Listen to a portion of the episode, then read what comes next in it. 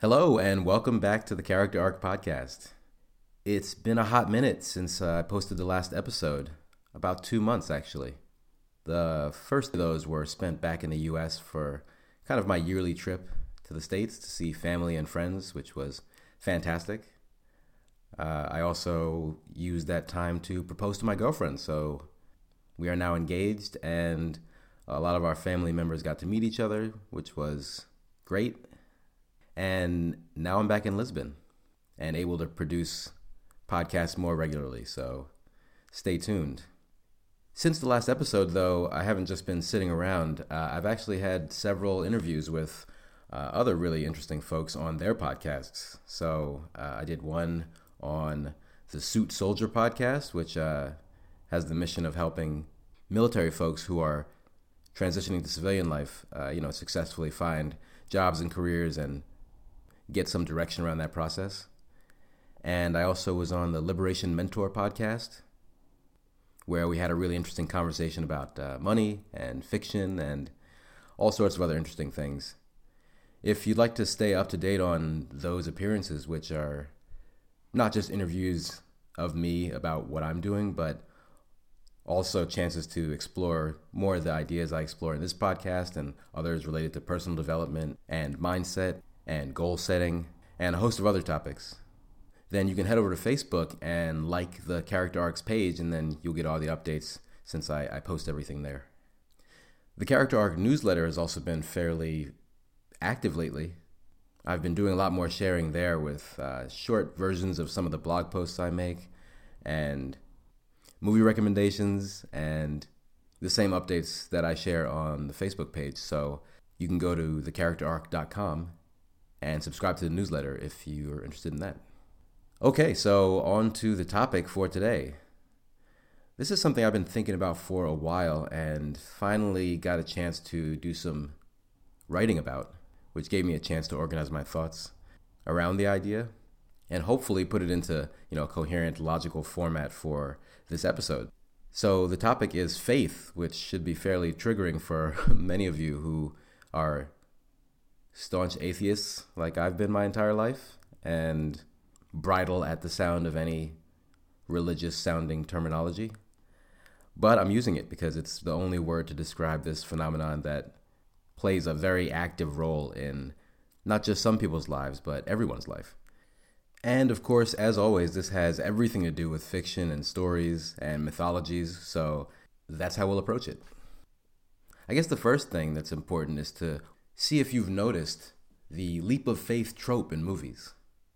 I'm sure you've heard the expression before, but you may also have noticed it in lots of the stories and movies that you've watched or read or paid attention to.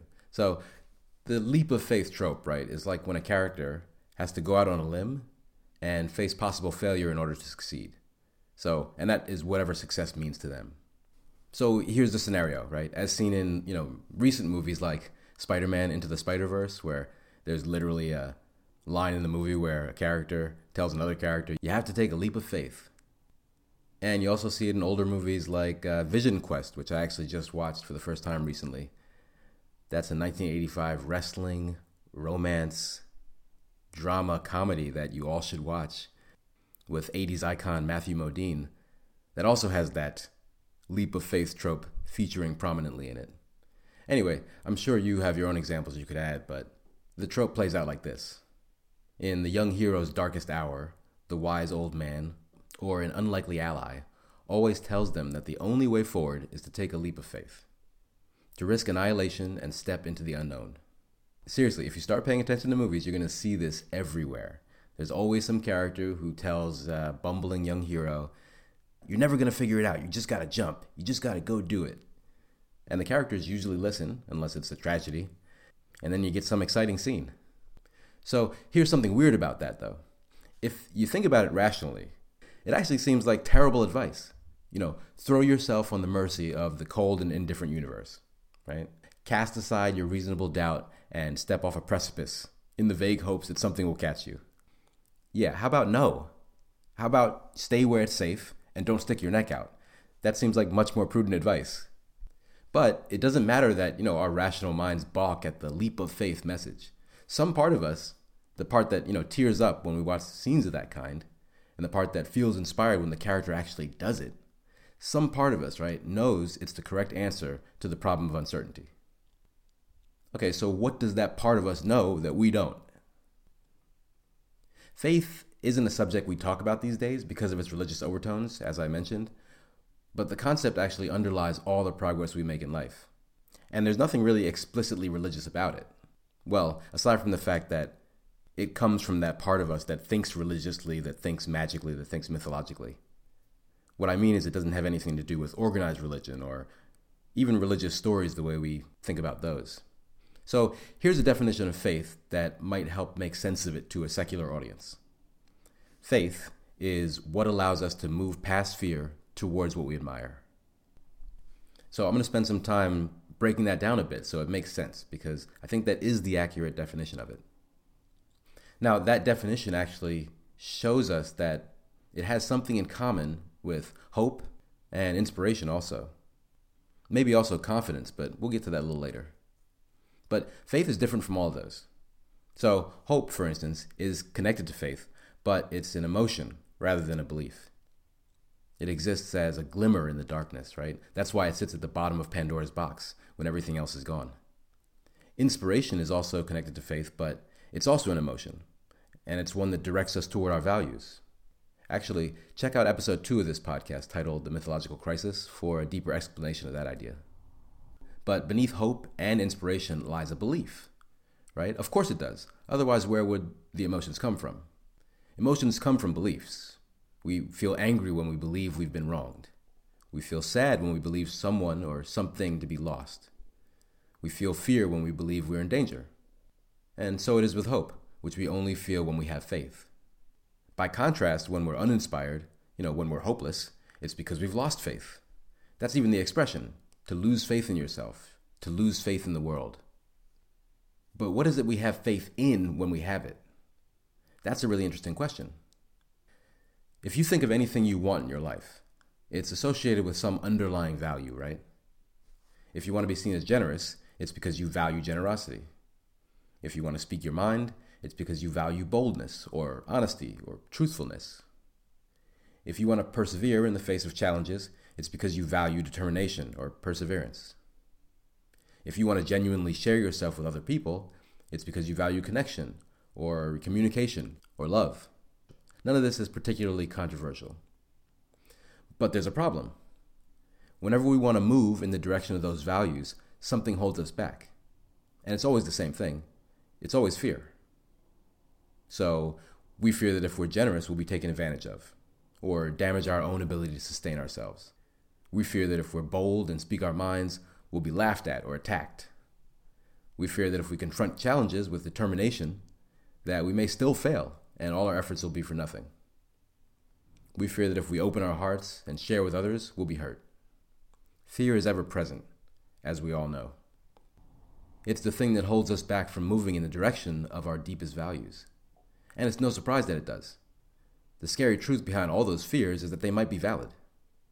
So, you know, overcoming fear is no guarantee of success, right? So, what's surprising is not that we have fears in the first place, it's that any of us ever have moved past them at all. But we all have.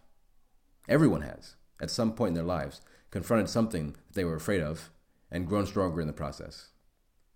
You know, anyone who's ever made it through the first day at a new school, anyone who's ever talked to a stranger, anyone who's ever learned anything difficult, anyone who's ever done anything that made them proud of themselves, even you know, only in some small way. Everyone's confronted fear. You know, as babies, all we do is confront fear, hopefully with the support of some caretakers, but you know, no currently walking human didn't confront the terror of taking their first steps. So, what was it that let us do that? Well, to some degree, it was the hope that on the other side of the fear would lie something of value.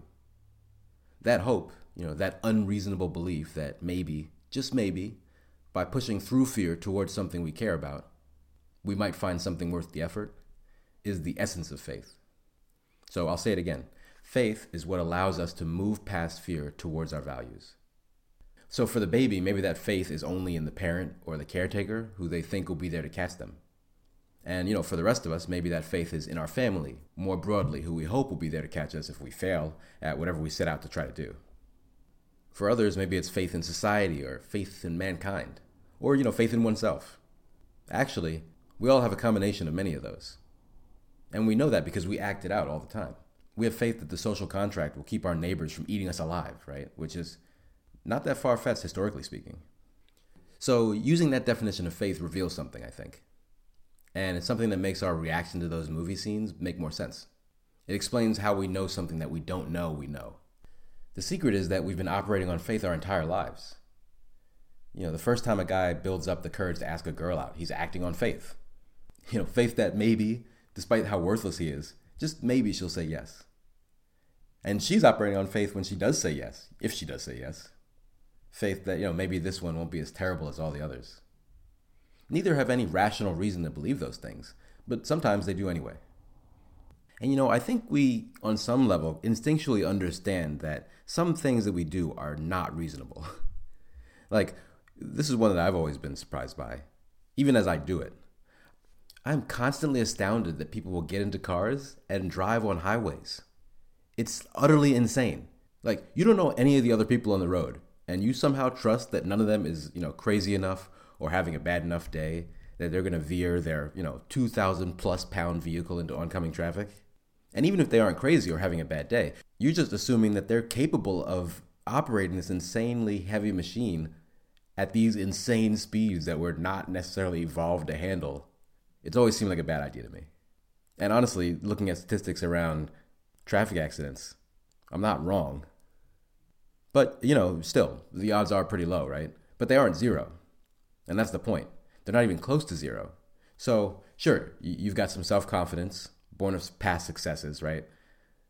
But to some degree, you're also being optimistic, which means you're not really making a rational decision when you go drive. And your optimism is an expression of hope, basically, which is an expression of faith. Honestly, the most purely rational people are probably the ones who, you know, move to the hills and stockpile guns. Like that seems rational. Like the world is dangerous. People are crazy. We need to make sure we are safe from them. There's nothing more rational than that. So, you know, I talked about hope and inspiration before and their relationship to faith. Confidence seems somewhat related as well, right? But confidence isn't the same as faith either. So, in each of the examples I gave earlier, along with confidence, there's still something unreasonable at work because confidence is not assurance. So, you know, babies do fall. And people almost always get rejected for jobs when they apply. And, like I said earlier, horrific car crashes happen all the time. But that doesn't stop us. So, what is it that keeps your absolute certainty that things can go horribly wrong on the road, regardless of how skilled you are as a driver, from impeding your ability to get into a car without having a panic attack?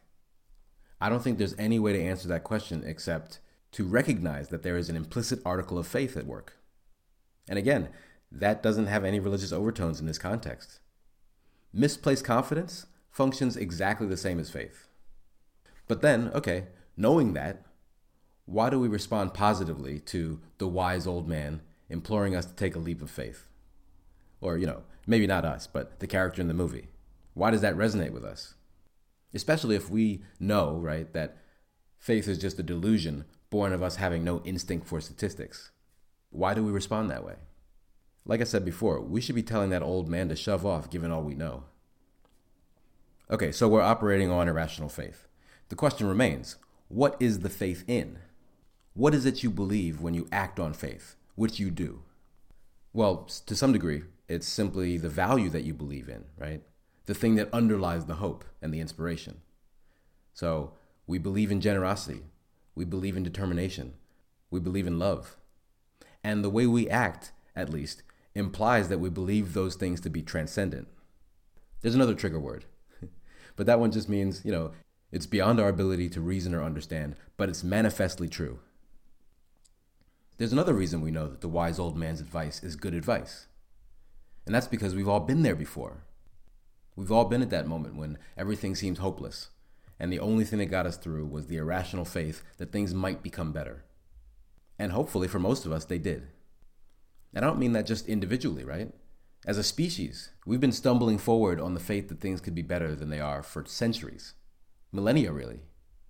And despite the fact that they've often become worse, overall, the trajectory has been upward. You know, we made it out of the food chain. That's a big deal. We've, you know, eradicated diseases that meant certain death for even recent ancestors. We're, we're richer, healthier, fatter than any other time in history. You know, our faith has been rewarded. And that's the macrocosm, but in the microcosm as well. We've faced into fears and come out the other side better for it. We've done it so many times we don't even remember it, but it's a pattern that we've all acted out. Okay, and by the way, this isn't at all an exhortation to adopt blind faith as your maxim in life. None of the examples I used were about blind faith. You know, the baby has pretty good reason to believe their caretaker will catch them. When you apply for a job, you, know, you obviously have done something to make you feel qualified enough to stand a chance. And you've driven enough times without catastrophic disaster that you probably feel pretty confident in your ability to handle what happens on the road. And so there's no way to get there from first principles. There's no way to think yourself into the answer to this faith problem, which is one of the reasons why it fits into that mythological, magical category. It's one of those things that we've only learned to have by acting it out. And by seeing it in our own lives, we gain confidence in it. And that confidence builds on the faith. And that pattern's emerged for us. Think about the baby example, right? What's the value there? Well, maybe at that stage, the value is just imitation, right? I mean, honestly, it's probably that even for us adults. But there are things that we're driven to imitate, driven beyond our ability to figure out. And when we confront fear, you know, with faith in the service of what we value, we're almost always rewarded. Because you know, even if we fail, what we see is our integrity strengthened. And we see other results that we never would have seen if we hadn't taken that leap of faith. It's what makes things look worthwhile in retrospect. So Rocky, you know, loses at the end of the first Rocky movie, y'all. Why does it still feel so triumphant? Well, it's because his faith in himself is rewarded. It's because even though he loses, he doesn't lose faith. And it's rewarded, even if only in the recognition of his efforts by those he loved. So by taking that leap of faith, right, what he wins isn't what he thought he wanted to win, but it doesn't matter. It's still a win.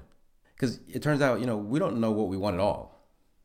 This is kind of a tangent, but I was talking to a friend of mine about love recently, and one of the things that I, I think I've realized about love, you know, in our modern society, people are always talking about the things they want in a partner. You know, like they're always looking on Tinder for, you know, the perfect match, right? And they filter by age and by sex and by race and by height, and they have all these like very strong ideas about what it is they want.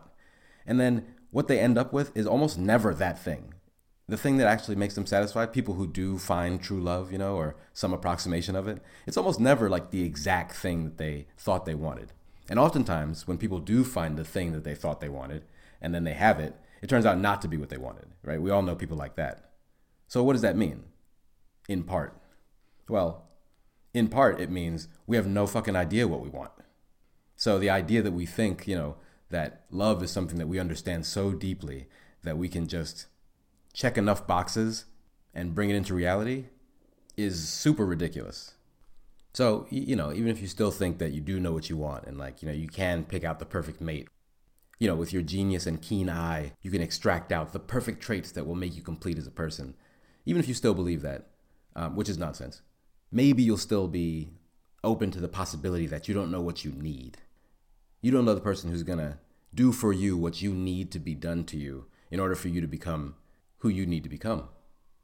And you know, you shouldn't fault yourself for that. No one can know that. That's how would you how would you know that? But thinking you know it will lead you down wrong paths or at least to a lot of dead ends. And, you know, I think that's why our dating culture is so jacked up at the moment. So that's an aside. Point is, we don't know what it is we want. And when we get what we think we want, it's almost never what we actually want. That's the story of Rocky. That's uh, what I just described. It also is the story of almost every story you watch. There's a hero journeying towards what he thinks he wants and then realizing that what he actually wanted or actually needed was something entirely different. That's every story you see. But in all those cases, the thing that gets them there, you know, to the realization of what it is that they actually need, it's always a leap of faith. And it's not just a movie trope. This is the way faith works in the real world. You know, think think of any success story you've ever heard. Real success story. like uh, the scrappy entrepreneur who spent years failing before finding success, or uh, the part time writer who endures hundreds of rejections before publishing their first novel, right? Or the adventurer who left stability to do something incredible. What do they all have in common? It's an unreasonableness that was a prerequisite for their success. It was a pattern of consistently confronting hopelessness with renewed vigor. The word for what drove those people, and for what drives all of us when we're truly driven, is faith. So, how is it that you build faith, right? Would be the, the last question to ask, because if you buy the proposition that you're already acting on faith, then it might seem somewhat important to you to figure out how to reinforce it.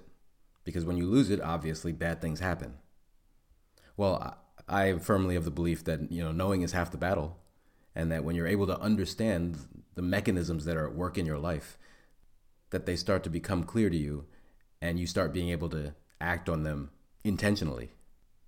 But you know that's fairly abstract. One of the things I think is the easiest way to instantiate in yourself a sense of faith is to learn something or to do something hard. And I say that because by doing that, you literally are showing yourself that you have the potential to achieve what you set out to do, as long as you stick with it. I think exercise is probably the best example because it has the shortest time for you to start seeing benefits, right? And what is it when you see benefits from working out, right? It's you had a proposition that was if I do this this many times, I will improve, right? That's faith right there. And if you actually act it out, it just takes two weeks for you to start seeing results from it right? So, be those results in the speed at which you can run, or the distance, or how you feel after you do your exercise, whatever it is, you get to see the results of what you decided to act out very quickly. And I really think that that builds, you know, the type of faith that we've been talking about. It just makes you believe in it more because that's really the thing. You're already acting on it. But you have to believe in it. Because if you believe in it, then you can use it. Because then you can say, oh, I'm going to try something even harder because I have the faith that I can rise to the challenge. And like those examples I just mentioned show, the more unreasonable you are, the more the more likelihood you have of actually achieving those goals. And you know, the converse is true as well. If you never shoot for the moon, if you never do anything unreasonable, if you never try to push yourself outside your comfort zone or beyond your capacity, you'll never give your faith a chance to be rewarded. And then it weakens. So go do something. That's my advice. Okay, so that's all I have to say about that. Next up would normally be our story segment, but this week I'm going to do something a little bit different. And next episode we'll probably go back to the stories. But this week I wanted to share with you guys a poem that I wrote earlier in the week. And it's pretty short and sweet, but addresses some really important ideas that I think are worth spreading. So I'll read that to you here now. The title is Get Your Story Straight A Poem About Malaise. When did you lose sight of who it is you want to be? Why do you rush home from work to drink and watch TV? Why are you sprinting towards the opposite of gain? Why are you so damn attached to things that cause you pain? Why are you still standing still when you're desperate to move? And what is it that keeps you from attempting to improve? How is it that you can act without your own consent? If you don't know, then you can't slow the speed of your descent. Your story about who you are, or who you want to be, is what tells you what and why it is what sets you free. Without a story, life is just a meaningless affair that causes pain even if you pretend that you don't care. The lovely thing about your fate is that it's still yours to create. If you don't wait till it's too late to get your story straight. That's all for this episode, everyone. Thanks again for tuning in. Catch you next time on the Character Arc Podcast.